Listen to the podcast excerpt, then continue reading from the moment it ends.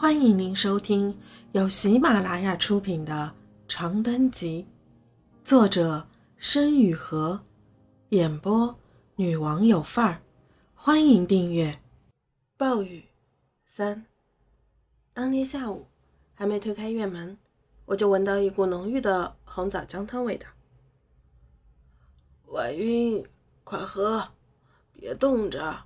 哎呦，阿瑞也回来啦！赶紧赶紧，把这碗姜汤喝了。外婆一顿一顿的端着姜汤走上前来，将滚烫的瓷碗垫着绒布塞到我的手心。我听你妹讲，今天中午是你背她去幼儿园的。我点了点头，痛饮一口，爽快。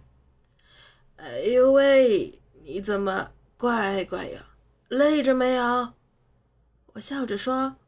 还好，外婆拧着满脸的皱纹，欲言又止的看我喝姜汤，最终弯下腰，很轻的抱了抱我。回屋里歇吧，宝贝。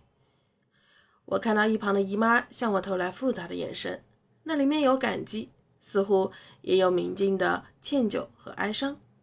入夜，我躺在小床上翻来覆去，被地板下的声音吵得睡不着觉。说了多少遍了？